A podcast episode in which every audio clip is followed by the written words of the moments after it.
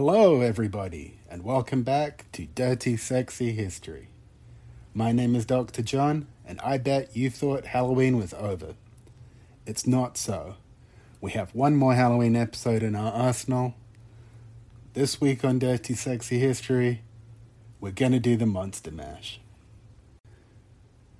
As far as monsters go, there are as many candidates pushing for contention in this episode as there are versions of the novelty single from which it takes its name. From this terrifying list, we have chosen just four monsters to bring our Halloween coverage to a close for this year. As for the Graveyard Smash, there can only be one true version, and that version features Vincent Price and the Muppets, obviously. First up, werewolves. Most ancient and medieval traditions have a wealth of monsters, such as lamia or werewolves, who can change their shape and suck the life out of the unwary, or just eat them. Although the origins of these traditions are often obscure, stories of human wolf hybrids are relatively common and often seem to have originally been associated with some sort of military tradition. The 13th century chronicler Gervase of Tilbury was matter of fact about the supernatural ability of certain persons to transform into animals. Here he displays a characteristic clerical misogyny and an expectation of regional variations in this matter. We should not pass over what Bede says about the serpent which seduced Eve, that the devil chose a particular kind of serpent with a woman's face, because like approves of like, and he prompted its tongue to speak. Popular tradition on serpents has it that there are some women who turn into serpents, and that they can be recognized by this means. They wear on their head a white band, like a fillet. Of course, it is certainly astonishing that they say women change into serpents, but this should not be dismissed, as in England we have often seen that men change into wolves, according to the phases of the moon. The Gauls call men of this kind Gerolfi, but the English say werewolf, because in English, deer, or man, is pronounced ver, and lupus becomes wolf. It has also been very common, so they say, for women of Greece and Jerusalem to transform men who scorn their desire into asses by means of an extraordinary enchantment, so that they have to endure burdens and toil in the form of an ass until pity from the woman responsible relieves them of their punishment. And that brings us on to vampires. Monsters have long reflected or embodied contemporary religious and political fears and tensions. Dracul was a heraldic title meaning dragon and was awarded to Vlad II of Wallachia for fighting infidels. Vlad III, Dracula, was son of the dragon and the inspiration for Bram Stoker's fictional character, right down to his physical appearance, which was, according to the papal legate's report, cold and terrible, with a strong and aquiline nose, swollen nostrils, a thin and reddish face in which very long eyelashes formed large, wide open green eyes. The bushy eyebrows made them appear threatening. His face and chin were shaven but for a moustache. The swollen temples increased the bulk of his head, from which black curly locks hung on his wide shouldered person. The historical Dracula intermittently ruled a kingdom uncomfortably placed between the biggest European religious and political power blocks of his day the Islamic Ottoman and Christian Holy Roman Empires. Wallachia was an unstable buffer vassal state caught in a tug of war between the two, and its rulers were pawns. Vlad had himself been an Ottoman hostage in his youth. The dynastic instability wrought by the external interference meant that Vlad was one of 11 rulers of Wallachia between 1418 and 1476. The instability is well illustrated in that those 11 rulers had 29 reigns between them. Vlad himself had two reigns, totaling less than four years. Vlad's infamy and his sobriquet of Impaler date from a desperate defense of his lands after becoming embroiled in some of the very last of the Crusades. Constantinople had recently fallen, and the Ottoman Sultan Mehmet the Conqueror ruled the former Byzantine lands. Probably not the best time to attack him. But that's what Vlad did. In 1462, the Turks and their allies invaded Wallachia with far superior forces. Consequently, Vlad used scorched earth and guerrilla tactics, including a night raid on the Turkish camp and a notorious episode of mass impalement that was said to have reduced the war hardened Sultan to tears. It was a campaign that gained Vlad a sort of fearful respect, but it wasn't enough to win him backing to stay on the throne. He was framed as a collaborator by the Hungarians and spent 13 years under house arrest. Eventually, his conversion from Orthodox to Roman Catholicism was sought as a condition of his release to go and fight the Turks again. This time, however, he was killed, and his preserved head was sent to the Sultan. Vlad had transformed from hostage to ruler, from Ottoman vassal to Hungarian, from Orthodoxy to Catholicism, and finally from living man into deceased legend. But monsters weren't just about transformation. Monstrosity is a medieval concept which came to be applied to any living thing born differently. That the word monster is derived from the Latin monstrum, which more or less adds up to bad omen, tells you something of how congenital conditions were viewed. Those born with physical differences were viewed with a combination of fascination and fear, as signs through which divine providence might be interpreted.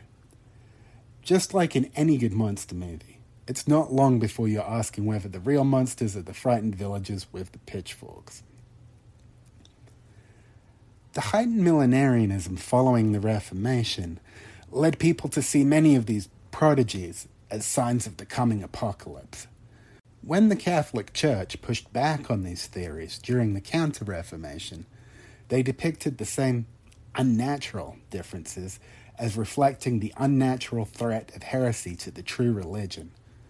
For example, a child born with two heads in Meissen in 1553 was held by counter reformers to represent the religious divisions in Saxony, where the Reformation had begun. This willingness to use prodigies as political weapons eventually exhausted many people and began to discredit beliefs in humanity's ability to interpret such signs. Following the English Civil War and interregnum of the 1640s and 50s, there came about a distrust of religious enthusiasm, which was blamed for the religious and political extremes of the 1650s. Because of this, a more skeptical empirical approach to observing the natural world came into vogue. It came to be seen as ignorant and vulgar to predict human events from natural phenomena and greater distinctions came to be made between superstitions and science. Except that it wasn't quite that neat. Even John Spencer, a prominent restoration critic of the use of prodigies to make political predictions, left room for demons in his explanation of such anomalies. Many of the pillars of the scientific revolution itself remained pious Christians, as concerned with alchemy as with optics or chemistry. One of the foremost of these pillars, Robert Boyle, conducted a chemistry experiment designed to prove that the resurrection of a human body was physically possible. Although Boyle's experiment, using acids to break metals down to a pristine state, was just a way of proving that robust corpuscles existed below the level of sense and didn't involve any actual corpses, there were plenty of anatomists keen to experiment more directly on the human body. Even before Galen, anatomists had been struggling to witness the relatively rare dissection of human bodies which was allowed by religion and by the law. Galen himself performed showy exhibitions throughout the ancient world using monkeys. William Harvey, who would discover the circulation of the blood, had spent years observing chickens. But if you were hoping to become a successful surgeon and wanted to improve the understanding of how the human body worked, there really was no substitute for the real thing. By the time Mary Godwin, later Shelley, devised Frankenstein at the Geneva Fuckboy Weekender of 1816, and listen to more on last week's episode for this, the clamour for dead bodies from anatomists was at a 10 on the Glenn Danzig scale. The Murder Act of 1752 had attempted to address this lack by providing bodies of executed murderers for dissection. The other stated intention of this act was to provide a further disincentive to murder beyond the execution itself, which wasn't always sufficient discouragement to those choosing a brief life of infamy and relative comfort over a long and painful life. In the 1780s, the state of Massachusetts discouraged dueling by handing over the bodies of those killed in or executed for participating in duels to the medical school there. The educated might be able to separate body and soul in their minds, but for most, a decent burial was essential to being able to rise again at the day of judgment and no one wanted their corpse or that of their loved one desecrated. The association with criminality, of course, only further negatively stigmatized dissection. Famously, Frankenstein's use of murderous parts in the construction of his monster was a fatal flaw. Anyway, the result of all this was that anatomists became ready to exhort to extreme measures to get bodies, and the dying and their families were equally ready to employ extreme measures to stop them. In addition to executed criminals, New York had another disturbing source of bodies. The bodies of enslaved African Americans were even buried in separate plots from whites. And since the white authorities were more inclined to look away, medical students stole most of their bodies from the African burial ground. The poor were also targets. Students stole bodies from fresh graves on moonless nights to avoid detection. Eventually, the tensions this caused spilled over into riots, with violence against the medical profession and a fatal standoff with the militia resulting. Although anatomy had potentially obvious benefits to humankind, that didn't mean altruism was the sole motivation of anatomists. For schools, more bodies meant more students. Acts of showmanship could bring wealthy patrons, and skillful dissections especially those performed on prodigies, ostensibly in the name of science, could in practice attract paying customers to glorified sideshows. In late 18th century London, the Hunter brothers, William and John, ran an anatomy school boasting an individual cadaver for each student, a promise which almost certainly required grave robbing to fulfill. William even posed the legitimately obtained corpse of an executed smuggler so that it would stiffen into the attitude of the Roman statue, the dying Gaul, before flaying it and having the Italian artist Agostino Carlini cast it in plaster. I mean, my donor card is signed, but come on. One of the brothers' students, Sir Astley Paston Cooper, once dissected an elephant obtained from the royal menagerie in his front garden, the carcass being too big to get inside. When it came to cadavers, it was a case of the bigger the better. Unfortunately for poor Charles Byrne. Byrne, known as the modern Colossus or Irish giant, was a seven foot seven popular celebrity in 1780s England. However, the great height which made him a star was a symptom of a then unknown disorder which was already killing him at 22. Byrne was too good a specimen to pass up, however, and John Hunter was after his body before he was even called. Desperate to avoid this posthumous fate of criminals, Byrne tried to take preventative measures, giving everything he had to an undertaker and to his friends to keep watch over his body until it could be sealed into a lead coffin and buried at sea. This evident strength of feeling did not dissuade Hunter from bribing the friends.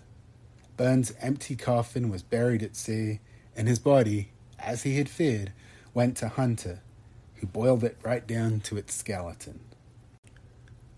Four years later, Byrne's skeleton was put on display at the Hunterian Museum at the Royal College of Surgeons, where, controversially, it has remained. It has not yet been decided if Byrne will be displayed when the museum reopens after refurbishment in 2023 or if his wishes will finally be respected. In the United Kingdom, the Anatomy Act of 1832 finally allowed for bodies to be donated to science. This reduced the need for bodies to be obtained against the wishes of the deceased and their families, and must have helped to ease some of the tensions around anatomy and body snatching which fed into Frankenstein. The modern world, however, never quite abandoned its discomfort around disturbing those who have been laid to rest. From this discomfort arose another staple of classic horror the mummy's curse. Research suggests that the Western fear of curses as retribution for disturbing mummies dates back to at least the early 19th century and has little to do with any actual Egyptian tradition. By the time modern Western archaeologists started digging in Egypt, the mummies were already well used to having their rest disturbed. In fact, our word mummy actually meant medical substance prepared from mummy tissue in medieval Latin. A belief in the value of embalmed bodies in curing illnesses contributed to centuries of grave robberies, which were not exactly disincentivized by the wealth buried with them. Perhaps because so much of his wealth was still intact, the most celebrated Western opening of an Egyptian tomb took place in 1922 in the Valley of the Kings near Luxor, Egypt, the tomb of King Tutankhamun. Although this was not the origin of the Western idea of the mummy's curse, it was the most sensationalized. This was probably aided by the sudden death of George Herbert, Lord Carnarvon, who had funded the expedition and died in 1923. Carnarvon was bitten by a mosquito, the bite became septic, and led to his death. The press were quick to link Carnarvon's death, and those of any other loosely associated persons, to a supposed curse laid on the mummy's tomb. When another defiler, Alb Lythgoe, was dying from a stroke over 10 years later in 1934, the director of the Egyptian section of the Met argued that only six were dead. He also contended that swabs and air samples from the tomb had been tested and found to be sterile. Howard Carter, who led the expedition and himself survived until 1939, remarked that all sane persons should dismiss such inventions with contempt.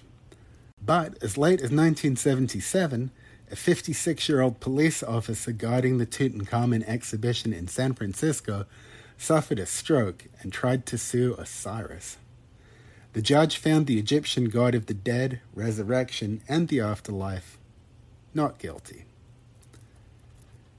As recently as 2002, Mark R. Nelson made a serious study published in the British Medical Journal as to whether the 25 Westerners recorded by Carter as present at the opening of King Tut's tomb and sarcophagus between 1922 and 1923 were any more susceptible to early death than the other 19 present with them in Egypt at the time, and he found no significant differences. So, what about the actual Egyptians? Were the tombs supposed to be cursed? Kind of. Salima Ikram, an Egyptologist at the American University in Cairo, told National Geographic that the curse may have existed as part of a primitive security system. Essentially, some of the walls of the earlier Egyptian tombs were inscribed with warnings that desecrators would face divine retribution by the Council of the Gods, or a death by crocodiles, or lions, or scorpions, or snakes. This has since been rendered into the more concise Beware of the Dog. That song is going to be stuck in my head all day. It's a graveyard smash! This week, as ever, we'd like to give a huge thank you to our lovely patrons on Patreon, to Melanie Baker, Michael Beckwith, Andy Christopher, Rachel Cooney, Michelle Dunbar, James Finch, Adriana Herrera, Howard David Ingham, Emma Young, Janine Meeberg, Jessica Miller, Akko Spoot, and to Sylvia Van Eyck. If you would like to support the show, you can check us out at Patreon or rate, review, and subscribe on the podcasting platform of your preference. Try saying that three times fast. You can also find us on Facebook, Twitter, and Instagram, where we will also post photos from the show. Dirty Sexy History is an independent podcast by Jessica Kale and Dr. John Jenkins. You can find more about us and our books, plus five years of blog archives, on our website at dirtysexyhistory.com. Our sources today included John Ackroyd, The Historical Dracula, Monster or Machiavellian Prince, in History of Ireland, Volume 17, Number 2, March April 2009. Stephen Carver, Resurrection, Corpse Art, and How the Father of Modern Surgery Stole the Irish Giant. In Dirty Sexy History, December 17th, 2017. Brian Handwerk, Curse of the Mummy, in National Geographic, accessed October 2021. Frank L. Holt, Egyptomania, Have We Cursed the Pharaohs? In Archaeology, Volume 39, Number 2, March April 1986.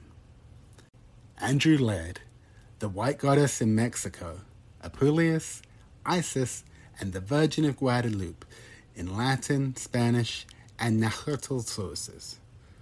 In Bastane All Editors, The Afterlife of Apuleius.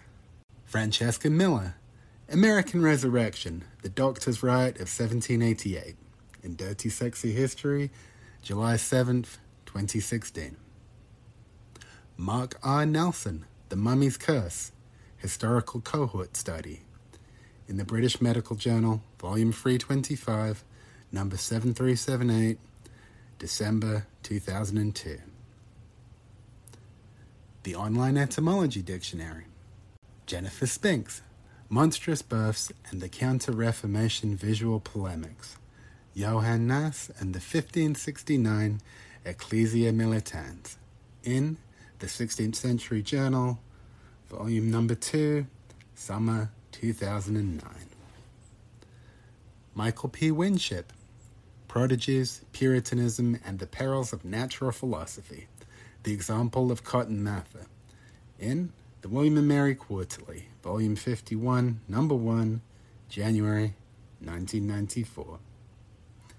See you next time.